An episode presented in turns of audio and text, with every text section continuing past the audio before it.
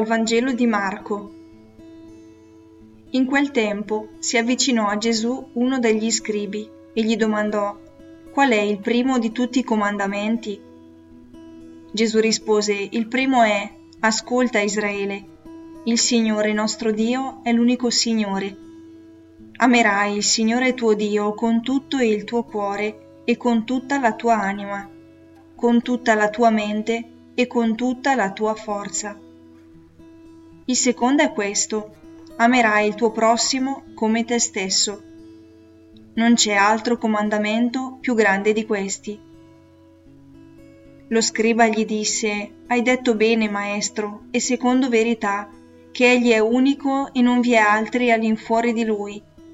Amarlo con tutto il cuore, con tutta l'intelligenza e con tutta la forza, e amare il prossimo come se stesso, vale più di tutti gli olocausti e i sacrifici.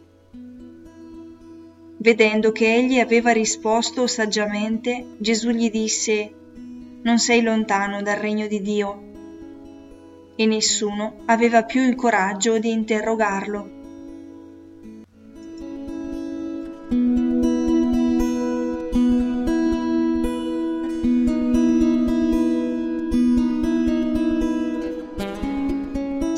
Chiesti come mai Gesù ci dice amerai il Signore tuo Dio, amerai il tuo prossimo e non ama o devi amare.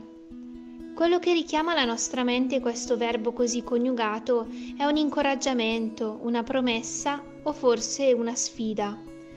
Un incoraggiamento perché sembra quasi esortarci a rispettare questo comandamento.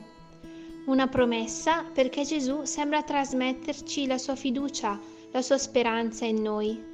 Ed infine una sfida per renderci consapevoli che amare il Signore e gli altri non è una cosa semplice, richiede un cammino ed un impegno quotidiano.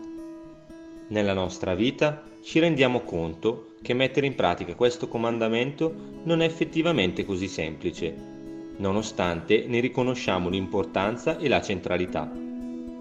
Amare il Signore e gli altri è alla base di tante nostre scelte, la preghiera quotidiana, aiutare chi ne ha bisogno, rispettare le persone che incontriamo e noi stessi.